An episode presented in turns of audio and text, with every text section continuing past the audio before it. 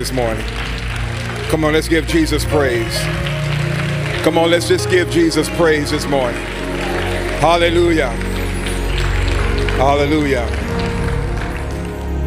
Before you're seated, I want to also recognize that um, not only did we celebrate um, the homegoing of, I call her General Helena Barrington. She is a general in the Lord.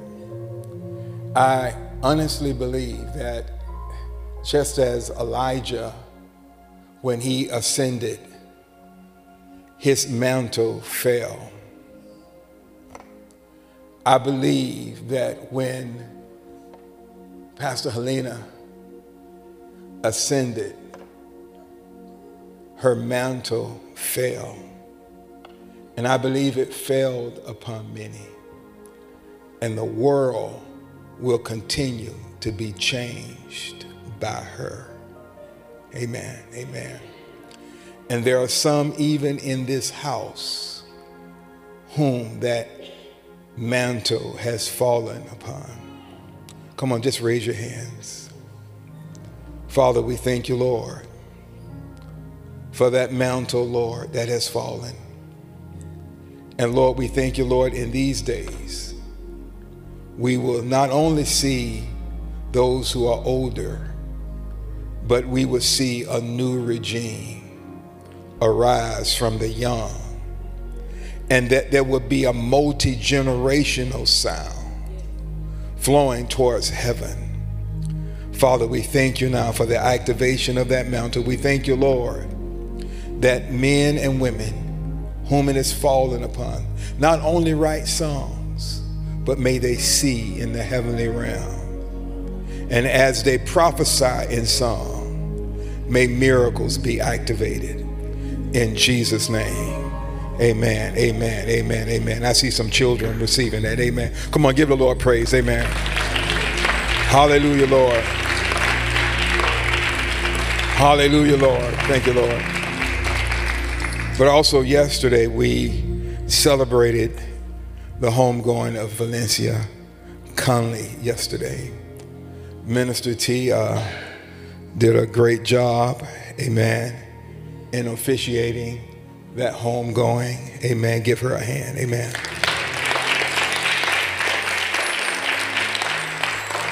And then our very own Sharon Starks, she experienced the death of her brother Zeke, and they buried him yesterday as well. Amen. And so we're in this season. Man, praise the Lord. Let's just raise our hands. We want to pray for those families. Father, we thank you, Lord, for your comfort, your peace, as well as a new assignment, Lord, coming to um, Larry Conley and his family. We thank you, Lord, for a strengthening coming from you. We pray for Sharon, Lord. We pray for our very own, Lord, Sharon. We lift her hands. We lift the hands of her family. And Father, we thank you for the ministry of the Holy Ghost in her life. Lord, we thank you, Father. Lord, that there will be a host, Lord, of harvesting of leaders. Lord, we thank you, Lord, that even among the young, may, they be, may there be found those who will preach the word of God. Father, we thank you, Lord, for that priesthood rising up out of that family. In Jesus' name we pray. Amen and amen. Come on, give the Lord praise. Amen. Give Jesus praise. Amen. Hallelujah. Hallelujah. You may be seated. This month is Breast Cancer Survivor Month. And we want to ask that each and every one of you go by the table and pick up your ribbon, amen, to commemorate uh, Breast Cancer Survivor Month. Also, for those of you who are breast cancer survivors, we would like for you to pick up the cup as a gift, as a memento for you. And then I like for those of you who are health professionals, if you would stand. If you are a health professional, just stand. We want to pray for you this morning. Amen. Those of you who are on the trenches, amen. If Bishop Johnson was here, he would be the one doing this prayer. He asks for it to be done. Amen. And if you're standing next to that person, I'd like for you just to point your hands towards them. Father, we thank you this morning. We thank you, Lord, for these wonderful gifts in this house who serve on the seven mountains. We thank you, Lord, that they are the planting of the Lord, and that their lives have affected many, Lord, where they work.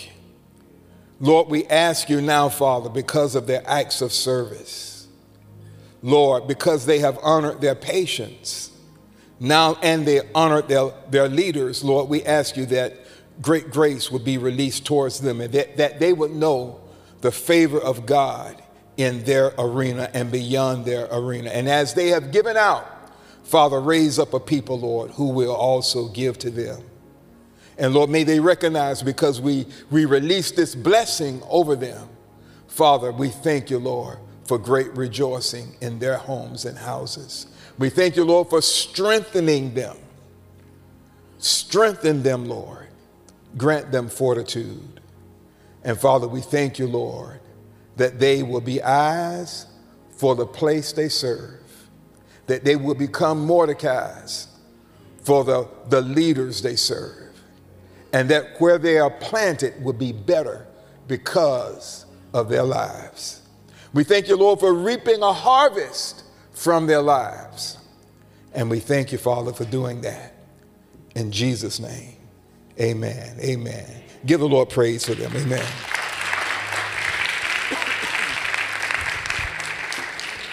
We have some announcements. Next Sunday is Harvest Sunday. I don't know if y'all ready for this. We have a chili, uh, chili cook-off. I told them, um, I, I told them what they probably need to do. Just go ahead and go to the trophy shop and put my name on it. Amen. That way, you know, you won't waste any time. Man, I'm sitting up here thinking about, man, I've been dreaming about this particular uh, chili. Oh, yeah. Oh, there are different ways to fix chili. Come on, saints. Hot, sweet. Oh, yeah. A little libations. Amen. Come on. Hey, hey, hey, hey.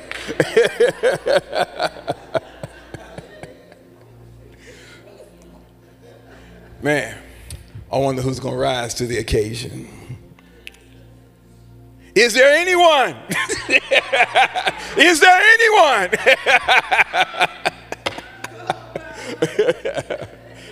I see you over there, Eddie. Come on. I see you. Come on. Well, anyway, if you are planning to participate, um, you can... Um, I think you can actually on the uh, app indicate that you are signed. We need you to register because there are some stipulations required from you. But uh, they say there can only be one. Come on, say it. Just say there can only be one. That one is me.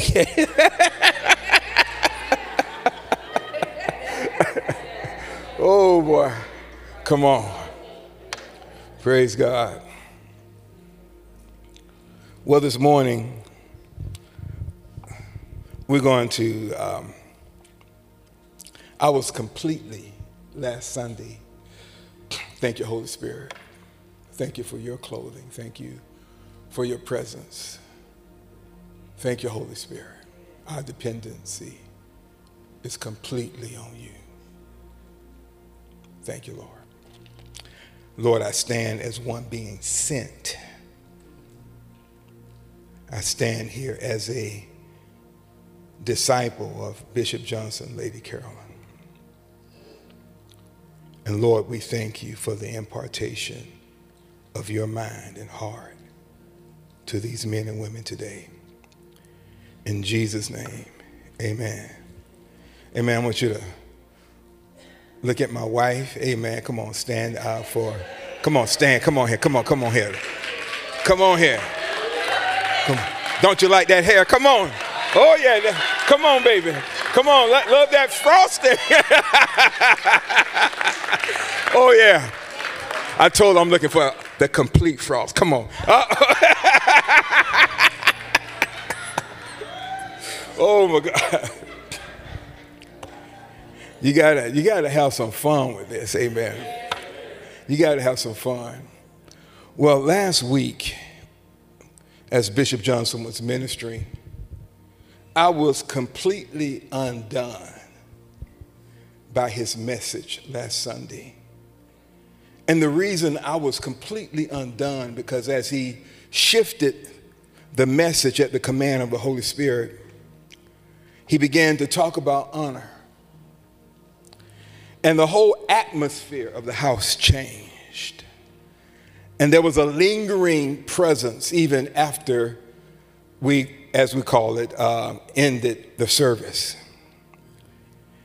And even as I was praying this week, that presence of honor is in this house. I want to say that honor has a language.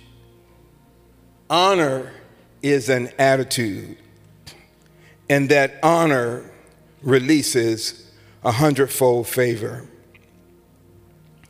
This month is Pastor Appreciation Month. This month is also Bishop Johnson's birthday. He will be seventy-four on uh, October thirty-first. Next year, Uh, oct- uh, next year, we will celebrate his seventy-fifth birthday in grand style. Come on, Sam. We, we, we're talking about it's going to be grand. But I believe that there's something about honor.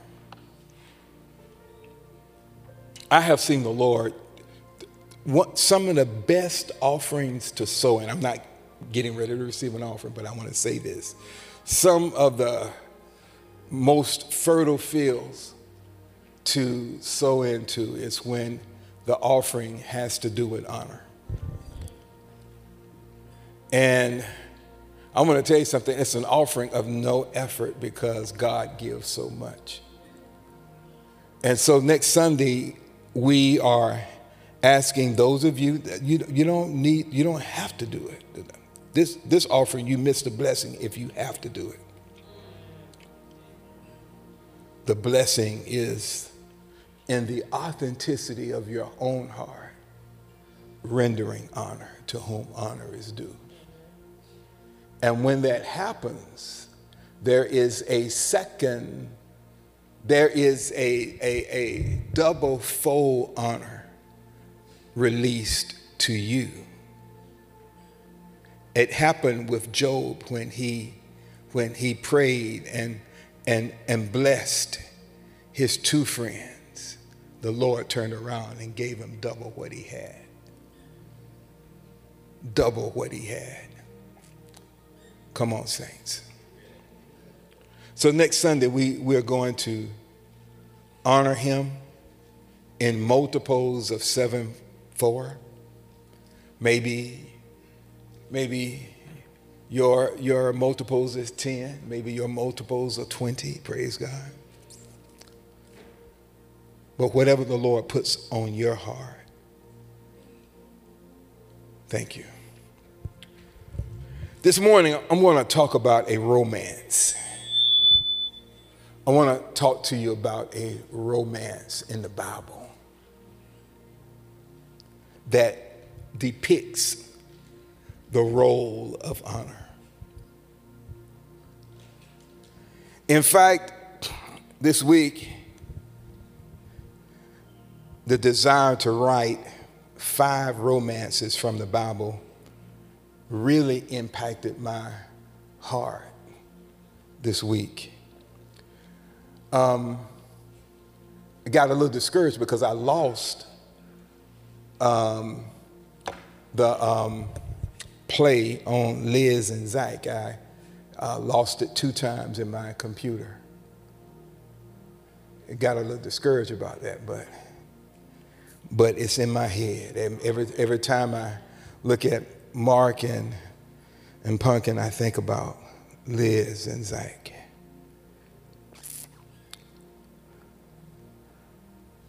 Yeah, I'm simply thinking about, I'm thinking about the ones that's in my mind right now is Hosea and Gomer, David and Bathsheba, Mary and Joseph. We've done that.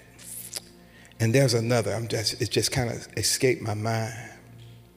But great, great romance, oh yes, the story of Ruth and Boaz. Like you never heard it before. So we're going to talk about Ruth this morning in the season of divine reversals. So it, it said in, in the first chapter, I'm, I'm reading from the Passion Translation. It says, during the era when champion d- deliverers ruled in Israel, a severe famine overtook the land. Elimelech, a man of importance, left Bir- uh, I'm saying Birmingham and immigrated to the country of Moab. He took with him his wife Naomi and two sons, Mahlon and Chilion. They belonged to the clan of Ephratah from Bethlehem in Judah. While residing in Moab, Elimelech died and left his widow Naomi alone with two sons. The two sons both married Moabitess women, Orpah and Ruth. About ten years later, Mahlon and Chilion also died and left Naomi all alone, without husbands, without sons. Naomi and Ruth returned to Bethlehem.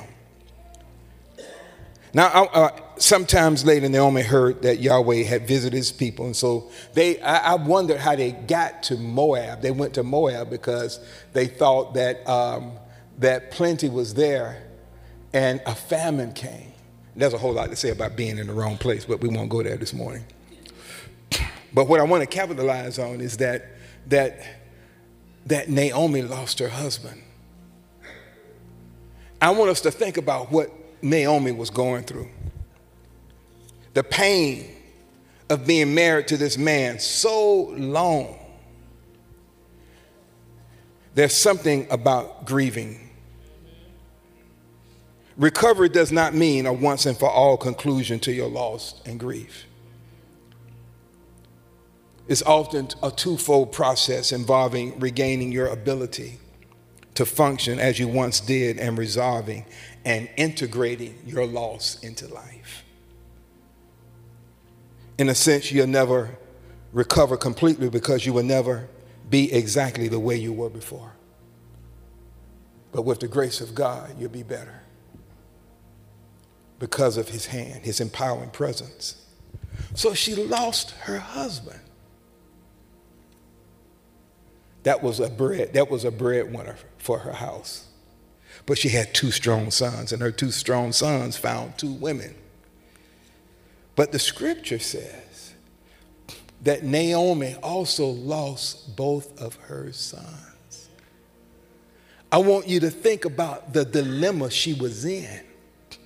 Naomi, she lost her husband, she lost her two sons, now she got two women, Orpah and Ruth, tagging along with her. She's thinking about how to take care of them. Oh, my God. They were in the middle of a famine. Their livelihood was threatened. There was no financial support. She was old and stricken with grief.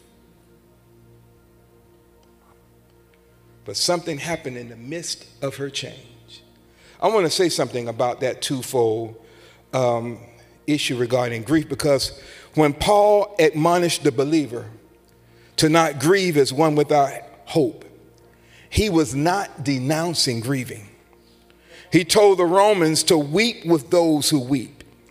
He also told the Philippians that if a certain friend of his had died, he himself would have experienced sorrow upon sorrow.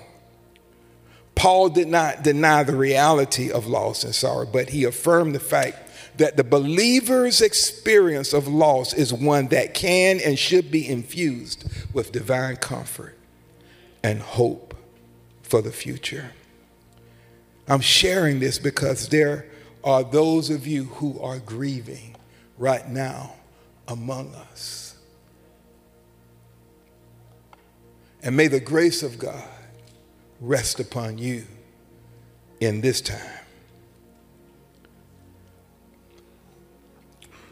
In the midst of Naomi wondering, what are we going to do?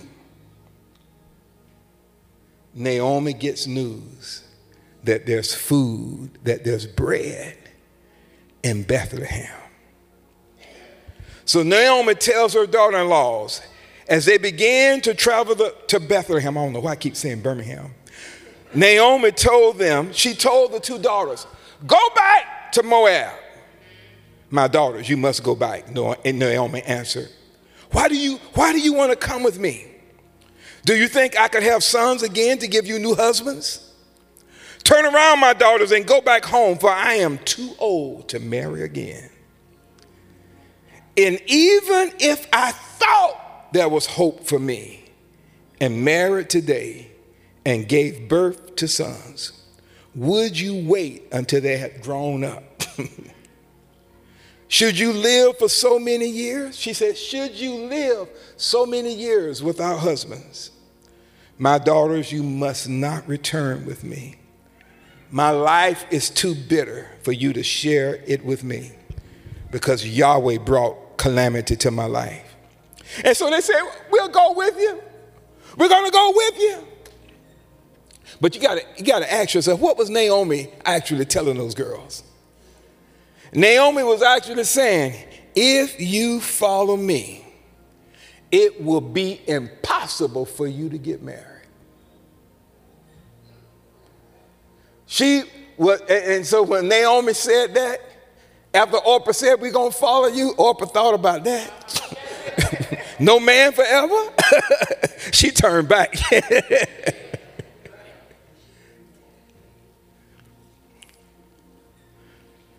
But Ruth,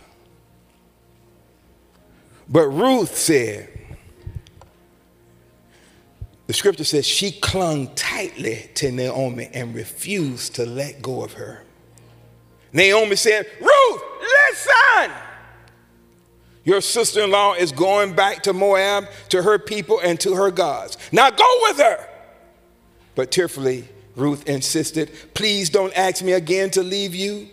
I want to go with you. I want to stay with you. Wherever you go, I will go. Wherever you live, I will live. Your people will now become my people. Your God will now be my God. Wherever you die, I will be there too. That's where your people will bury me, next to you. Lord Jesus, my God, check out the writing, boy.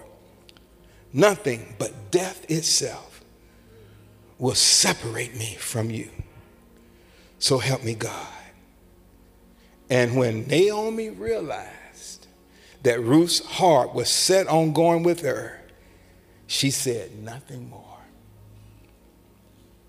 Got to think about this. With no possibility of ever getting married, what Ruth did, my God, I don't, I don't know if we can take it. Ruth did something. Lord, have mercy. What Ruth did that changed her whole situation. Ruth sold honor. God, have mercy. She sold honor in, in, into, uh, into Naomi. I'm going to tell you something. Honor gets the attention of heaven. Honor is a, a weaponized honor, is a tactical weapon that demotes the devil and elevates the purpose of God.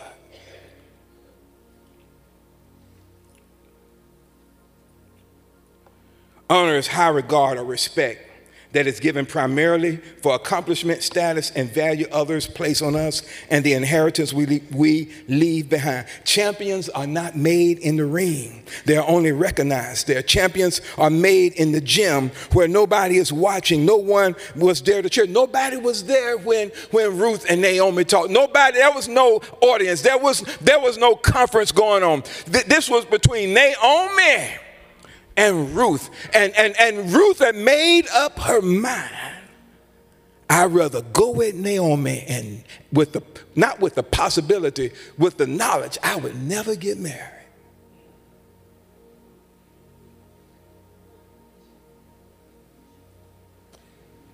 Oh my God.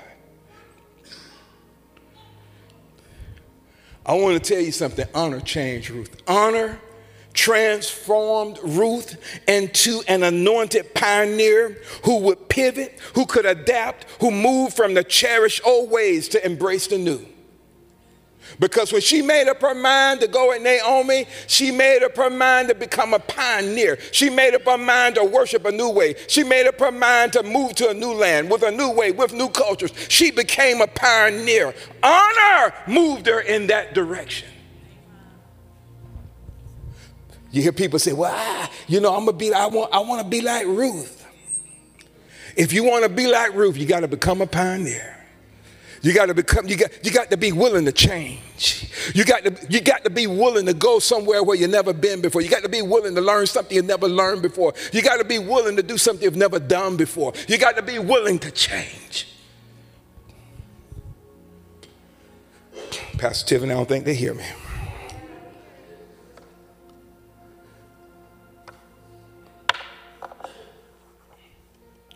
The Bible says, honor your mother and father that it may go well with you. Esther honored her adopted father.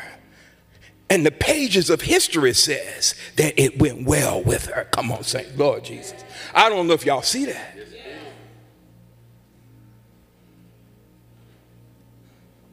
Thank you, Jesus.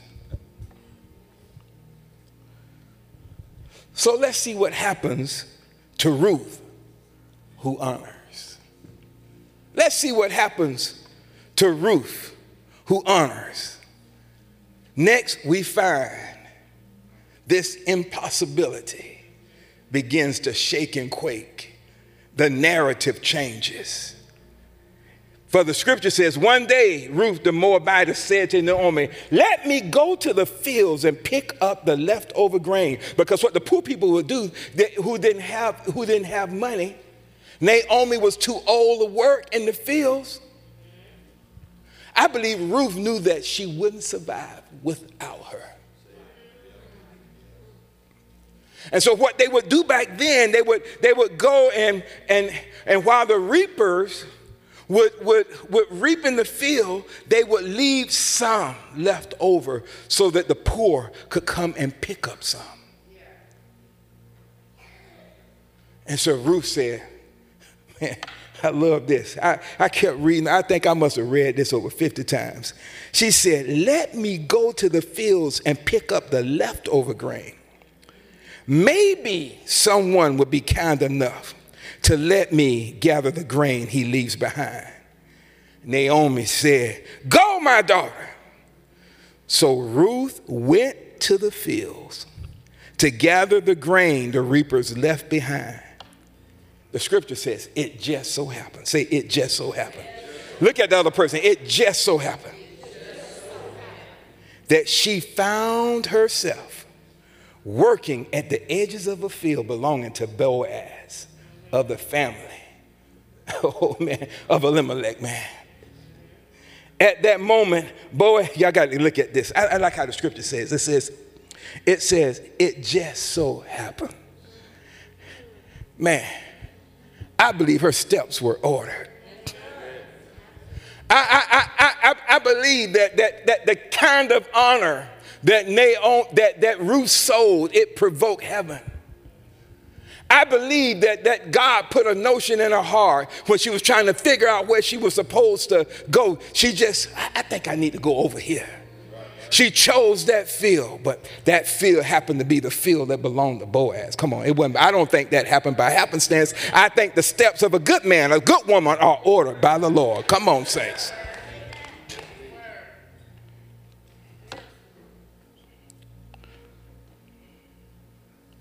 The foreman answered, saying, so what, what Boaz came from Beth, Bethlehem to survey the field. Now, why she went to the field at the exact time she came to the field.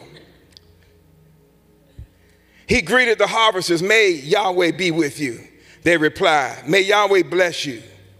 Noticing Ruth, noticing this. Noticing Ruth, Boaz asked the foreman in charge of the harvesters, who is this young woman over there? Come on now, over there. The foreman answered and said, she's the Moabite girl who came back with Naomi from the country of Moab. She asked for permission to gather the grain left behind by the reapers, except for one short break. She's been on her feet working in the field since early morning. Boaz walked over to Ruth and said, listen, my daughter, don't leave this field to glean somewhere else. Stay here in my field and follow the young women who work with me. Watch my harvesters to see into the fields they go to cut grain, and follow them. When you thirsty, go drink water from the jugs that the young men have filled. I warned the young men not to bother you. Come on. Lord Jesus. Come on. It just happened. Come on, tell the person that it just happened. It just happened. There's something about having a pioneering nature. Had she remained in the same place, Lord have mercy. Come on, saints. Some of y'all got to do something different. Some, some of you got to do something different. Some of you got, got to learn something different. Some of you got to, you got to do something different. Some of you, you, you, you, you got to, got to listen to God. Amen. Yeah. Now notice this. He asked about her. And the first thing he noticed was her work ethic. She wasn't dragging around at work. She wasn't asking when the next time I can break. She, the, the testimony was that she worked to eat. Her willingness, my God. The story of her honor awakened the heart of Boaz. And notice this, fellows. Boaz was not afraid to approach Ruth. If God put attraction in your heart to a sister in here and you are a Boaz, then you need to approach. Don't be no punk just sitting back there, uh, not sitting back there, just sitting up here trying to guess. Man, man, man, man. She can only tell you yes or no. And her first no may not be the might not be the only answer.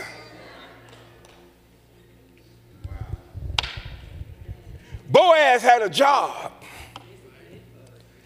had a paying job. He wasn't talking about, you know, I'm a rapper, and uh, and you know my my my my my change is coming soon. You know, you know he, he wasn't. He, you know, you know. Just follow me, baby. Come on, baby. Give me twenty dollars, baby. How you know? Boaz owned the field. You know something? If you got to lend money inside of the relationship and he's supposed to be the head, so, so I'm telling you right now, that's bad news. That's bad news. If you got to lend money in the dating and you're giving up the money, something wrong with that picture, sister. You're going to be doing that the rest of your life.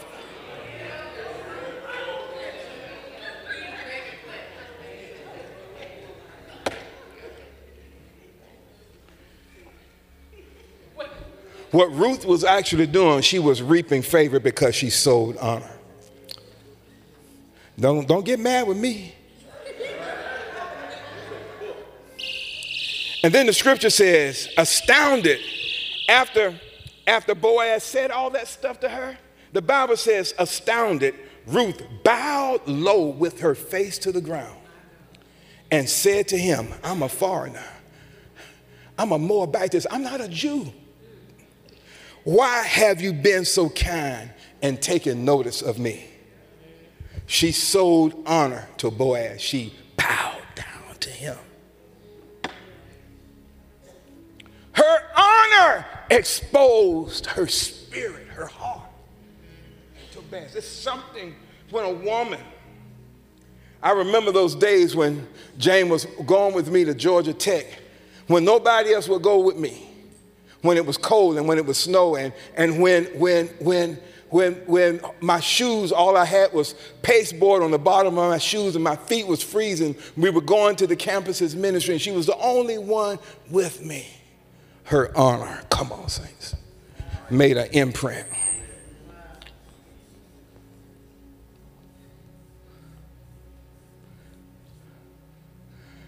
This thing, this thing, her honor exposed her. Sometimes a man needs to really see your spirit. He don't need to see your breasts. He needs to see your spirit.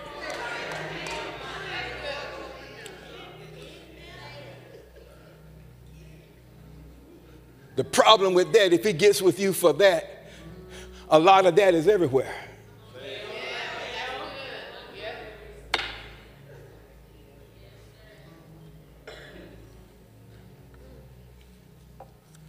You know, something what really gets me is when Lady Carolyn honors Bishop Johnson. When, I mean, I just love to see it, man. Don't y'all? Yeah. And the way she honors him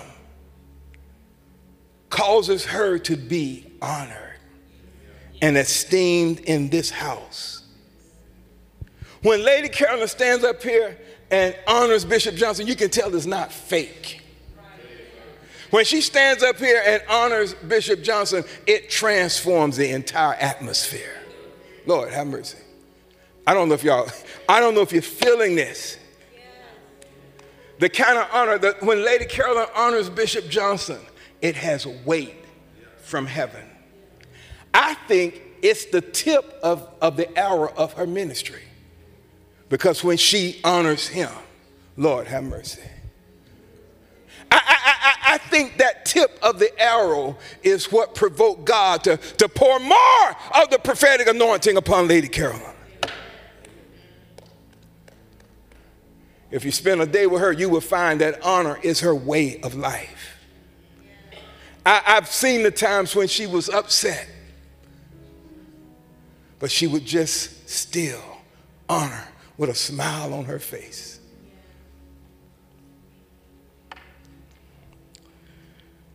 This kind of honor is holy. It's not manipulative. It's the outpouring of her heart. Lady Carolyn is the proof of Bishop Johnson's ministry.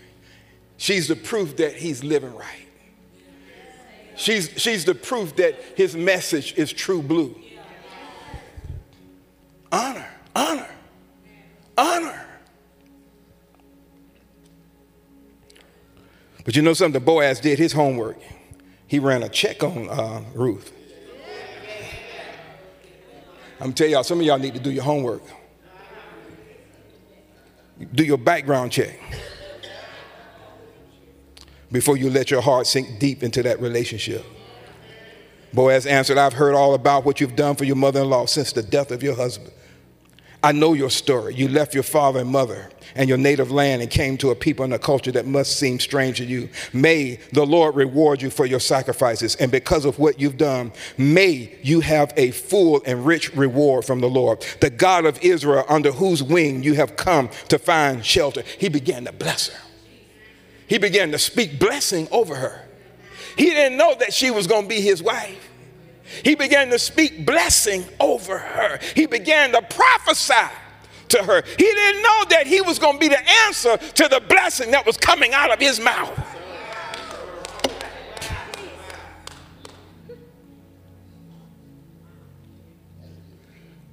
Man, I, I, I, man, I was in places with this story because, but because even in accordance to Jewish culture, blessing a hundred times a day. Speaking blessings is a, is, is a hundred, speaking blessing over people a hundred times a day is the way of life. And man, we have cursed folks out, cursed folks out, and we wonder why there is no blessing. I'm going to tell you something. When you start blessing and speaking blessing, and you're speaking blessing over here and blessing over there, and you're speaking blessing, you create an atmosphere for miracles. You, you create an atmosphere for visitation. No wonder the Bible says, let no unwholesome word come out of your mouth. No longer, the, the, the, no read, no, there's no.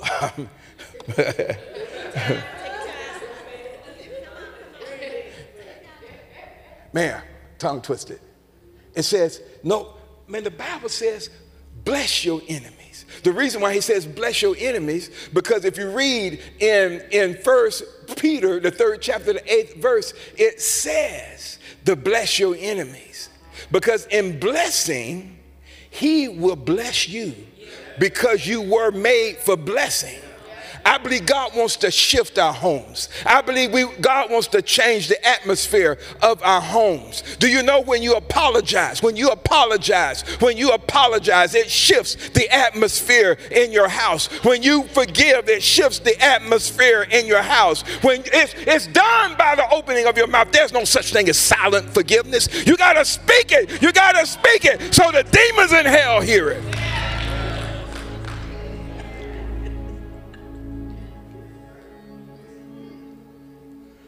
Just about finished. At mealtime, Boaz said to her, come here and eat with us. Sound like a date to me. Here is bread and wine to dip it. Ruth immediately sat down with the workers. Boaz handed her some roasted grain and she ate all of it. I mean, you know, they say don't eat everything, but she ate everything. She did leave a little leftover. Come on here. And she took the leftovers to, to uh, Naomi. I, wanna, I, I, I hear people using this word soulmate. I believe a soulmate from God's point of view is a God-ordained pick for your life that is suitable for your soul and necessary for your life. Some of you looking for company, and you're not looking for a mate, and so all you get is company. God can't, God can't bring, God can't bring, sometimes the Lord wants to bring a person in your life, but there's a person occupying your heart. He's not going to bring his treasure with your heart occupied with the wrong. You're fascinated with the wrong. You don't want to let the wrong go, so he can't bring the right in.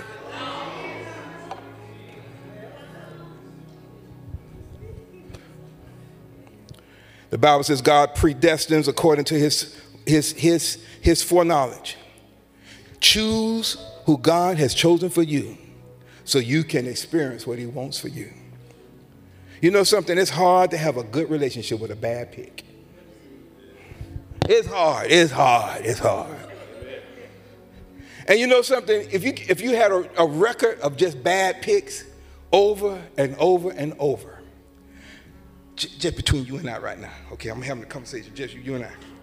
If you keep getting the wrong picks over and over, it's indicative that there, there, uh, you, you need to practice some self-awareness. Yes, yes. Something is broke inside of you that needs to be fixed. That's it. That's right. And when you admit that and seek out the help, come on, saints. The trajectory for wrong relationships will begin to shift. See, emotions and intimacy, you know, it makes it really risky. So anyway, after she returned to gather grain, Boaz instructed his young men, let her glean among the standing sheaves. Don't, don't, don't, don't just leave stuff left over. Let her get the standing sheaves. Don't disgrace her. Pull out from the bundles some hands full of grain. Drop them on the ground on purpose. Come on, saints. For her to gather. Don't bother her. Ruth gathered grain in Boaz's field until evening. When she threshed out what she had gathered, it came to be more than a bushel of barley. She carried it back to town, showed her mother-in-law how much she had gleaned. Then Ruth also took out the roasted grain she saved from mealtime and shared it with her. She told her mother-in-law all about what happened that day and said, "The man in whose field I gathered today is Boaz." Naomi said to Ruth, "God's loving kindness has not left us, either through life or through death." Boaz is closely related to us. He is a kinsman redeemer of our family.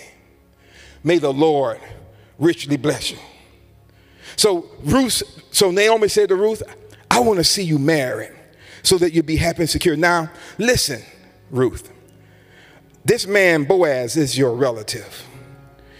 You worked, she didn't know this. God many times hides stuff because you'll mess it up. Yeah, come on, come on. You worked with his servant girls in his field. This evening, he'll be winnowing barley on the threshing floor. Now take a bath. Come on, come on.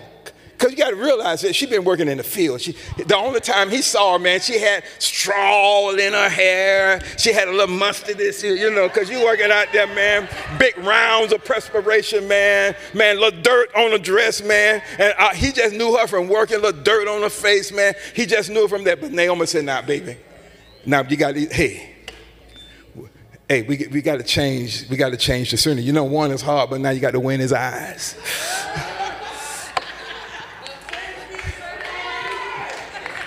That has to be a hard, and you got to be honest, amen. Oh, yeah.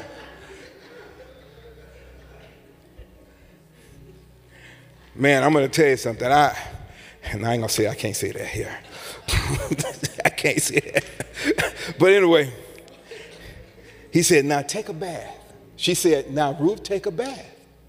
Apparently, she hadn't been taking a bath. So she had, and then she said, "Put on some perfume." I want to say, ladies, men love when a woman fixes herself up. Come on. She turned around and said, "Dressed in your best." Lord, have mercy. There are times I just sit there and just look at my wife. Lord, have mercy. I sit there and watch her dress. Amen. God, have mercy. Lord, have mercy. I sit there and watch her dress. Amen. Looking so good. Amen. Yeah. I mean, you don't mind spending the money on the clothes because it makes her look so good. Lord, have mercy. Some of y'all wear the same thing over and over and over and over and over and over and over and over and over and over and over and over. Some of y'all still just dress way out of date and time. Some of you dress like a grandmama. You know, I mean, you know, I just, I mean, some, some, some, you know, okay, I, I gotta, I gotta let it go. Gotta let it go. Gotta let it go. Gotta let it go. Say, say, stop, Elder Crawford. Stop, Elder Crawford. But it's the truth. You stuck on what you think look good. It ain't, it ain't important how it look on you, baby. It, it need to look good to somebody else. Amen. Come on. And if the only way you look good is you got to have, you got to have your skirt cut low enough so that you can do a gynecological examination from looking, or you have your, have, have your blouse cut down. That's the only way they look, they're going to look at you. Baby, they need to be able to look at you when they look at your face and your smile and look at your hair. And when you walk by, the atmosphere of you lingers in the air. Come on, saints. Lord, have mercy. Oh, my God. The colors, the mixture of colors that you have on captures the man's eye. Makes him turn back around. Lord, have mercy. I love the frosting look. Amen. I'm a, oh.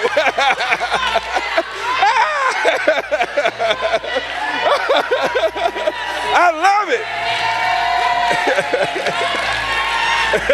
love it.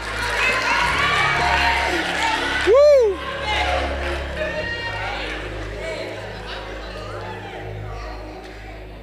You know, it's so easy to be married for a while and take each other for granted. It's easy, easy to be married and you take each other for granted. You know, you don't think about, you, you, you let yourself go, you, you don't do anything, and, and, and man, you don't exercise, you don't brush your teeth, man, you, you know, man, you, you, you know, you, you, man, I want to tell you something. You know, you, you know, bodies got to change because you get older. You know, but what does me? It blesses my heart to see her work towards her own, her, her own image. It blesses me for her to do this in honor of me. It, it provokes me to, to do something. It's easy to take each other for granted. Some of y'all got to put the spice back in your relationship. Find something that makes his liver quiver. Okay, Lord have mercy. Y'all know Bishop is going to have to counsel me when he gets back. Amen. We got to close this. I'm at the last page. She says, Naomi said to Ruth, she said, now take a bath, put on some nice clothes, dress in your best clothes, and go to the threshing floor. But don't let him know you're there until he's had plenty to eat and drink. Watch closely to see where he lies down. I want to say this. I received some flashback on this. But I know some, I know some husbands. I know some guys who married a woman because she can cook. And just because you think you can cook doesn't mean that you can cook. Well, you need to let somebody else inspect your cooking. Well, I, I know one. I know one young man. Jane knows who I'm talking about. I know one young man. He went to a house and ate. ate he went to a house and ate her food and said, "Don't you, don't, don't, don't, don't you let no, nobody else come to your house. Don't let you, nobody else come to your house and eat your food. Don't let nobody else." He's my brother-in-law now. Oh, yeah. Some of y'all don't understand this. I don't need to learn how to cook. You better learn how to do something. I, I told, I told, I told some, I, I told somebody. I said, you know, you need to learn five good meals, not in accordance to what you think tastes good, but what most men. You gotta learn how to. You gotta, fix something that has some gravy in there. You know, you could, but if you you put you could put gravy on anything. Come on, come on, saints.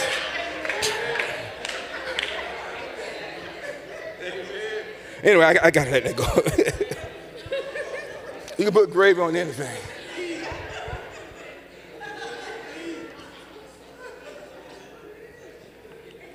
Boaz awakened, surprised to find a woman lying at his feet, and said, "Who are you?"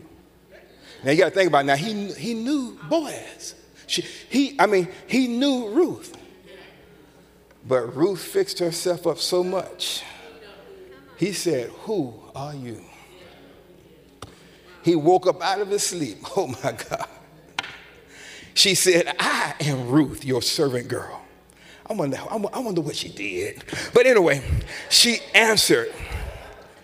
She answered and spread out the corner of her garment over her, because you are a close relative by marriage, one who is my kinsman redeemer.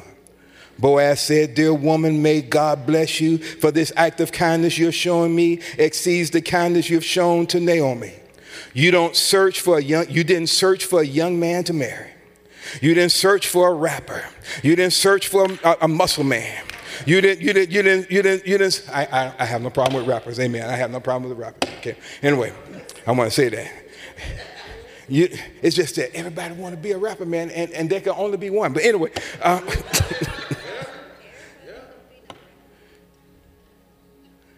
and then she said, he said, you didn't search for a young man to marry. You didn't search for rich or poor. My daughter, don't worry. I promise to do everything you ask, because everyone knows that you are a brave woman of noble character. It's true, I'm a kinsman redeemer, but you have a closer kinsman redeemer than I. Stay here tonight, and I will protect you. And in the morning, we'll see if he's willing to redeem you. And if he does, good, let him. But if he refuses to redeem you, then I promise, as God lives, I will. As Ruth was about to leave this time, Boaz said to her, here, bring your cloak. Bring your cloak here that you're wearing. Hold it open. And as she held it open, Boaz poured six measures of barley into it. He then helped place it on her head to carry. And she went back to Bethlehem. When Ruth returned to her mother-in-law, Naomi asked her, how did it go? How did it go? How did Boaz receive it? Ruth told Naomi everything. She added, Boaz gave me all this barley, saying, you must not go home empty-handed without a gift for your mother-in-law. Naomi answered, my daughter, wait here until you see what happens. Boaz will not rest until he has finished. He's a finisher. Yeah. That's good. That's good. And so the way the story ended, man, the way the story ended, he, he took care of business. He became the kinsman redeemer. And the people said, and may God give you children by this young woman. And through them, may your family be like the family of Perez, whom Tamar bare, bore to Judah. Boaz and Ruth married, and they became one as husband and wife. The Lord opened Ruth's womb, and she bore a son. Then the women of Bethlehem blessed Naomi. Praise God. He never abandoned you. She thought God had abandoned her at the beginning. God caused all things to work together for her good. She couldn't see the full picture at the beginning. Praise God, who never abandoned you, nor withheld from you a kinsman redeemer. May his name be famous in Israel. May this child, may this child's name be famous in Israel. This child's name would be famous in Israel because this would be the granddaddy of King David. Lord, have mercy. His name is Obed. And Obed, the meaning of his name, Obed, is worshiper. God, Lord, have mercy. Oh, my God.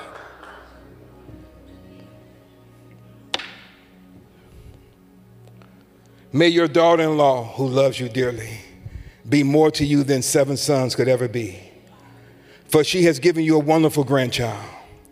Then Naomi took her grandson and cuddled him in her arms and cared for him as if he were her own. The women of the neighborhood gave him a name, saying, at last, Naomi has a son. They named him Obed, and he became the father of Jesse, the father of David. Lord, have mercy. Oh, my God. Oh, my God.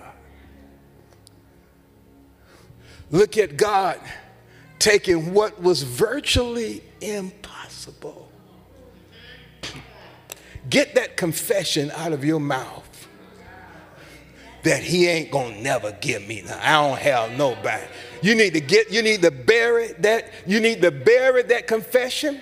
And if you got people around you speaking that mess, then you need to not, you need to sever your tie with them and get around the folks who will celebrate, who will celebrate your future, who will bless you and you bless them. Lord, I want to tell you something. God can invade what looks like impossible. And he can take all the negative that you've gone through in your life, all the negative in your struggle as a single mother, all the negative that you've gone through, God can turn it around and work it out for your good. You're talking about a divine reversal. Come on, come on. The Bible says God opened her womb. From what, from what the theologian said, Ruth was about, at this time, she was about forty, between forty-six and fifty. And he was between seventy and eighty. Brother could still rock.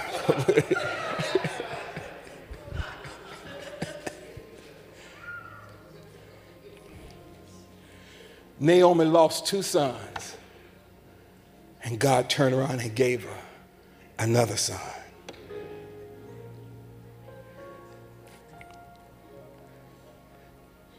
Back then, when women were that age, many times they were not able to have children. I think God put that finishing touch in the story because some of you, the enemy has told you that you cannot have children. But I'm going to tell you there are two ways it can happen. The Bible says, and God opened her womb. And God opened her womb. And God opened her womb. And God opened her womb. And God opened her womb. And God opened her womb. Let's, you got to say it like that. And God opened her womb. And God opened her womb. And God opened her womb. And then the other way, the Lord may lead you to adopt. And you may be blessed like Mordecai to adopt an Esther. Lord have mercy. That will change the world. That will change the world we live in. It may be that you may adopt a child, and then uh, what God was trying to do is to get you to adopt. And then after you adopt, you get pregnant. Come on, Lord, have mercy. Come on, come on, come on, come on. For some of you, it will be a shame for you not to have a child because of all the goodness that God has placed inside of you to give to the world. Oh, come on.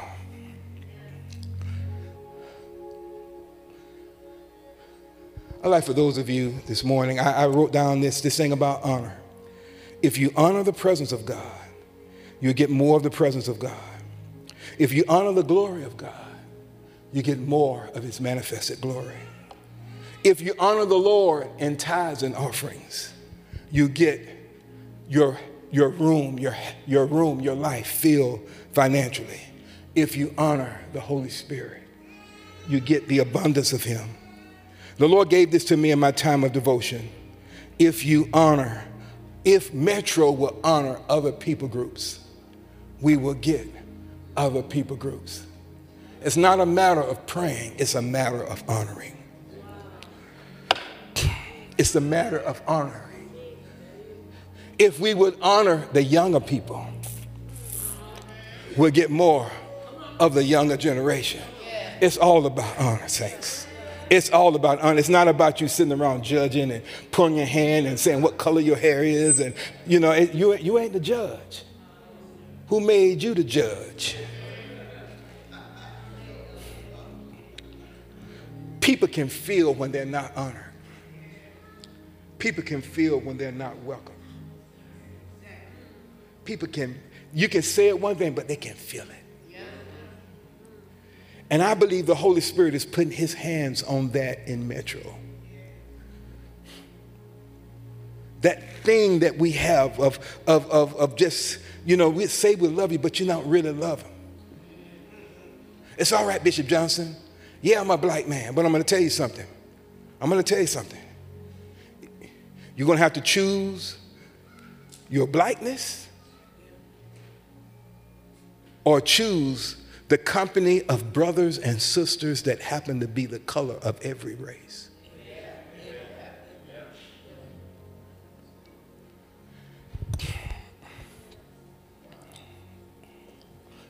You can go where they go to, you know.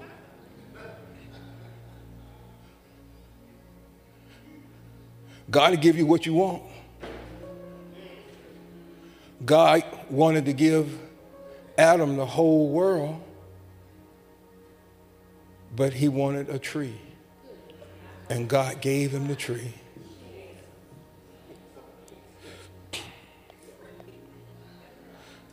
Yeah, God will give you what you want. I got to let this go.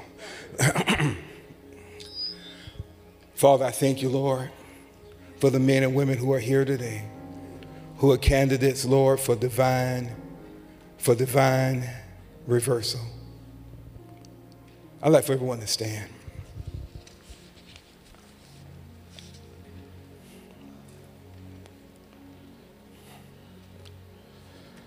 All right, saints, I appreciate you allowing me to share this morning. Thank you. We want to do this other part quickly. I really feel, I, I really believe we're in a season where God is blessing women.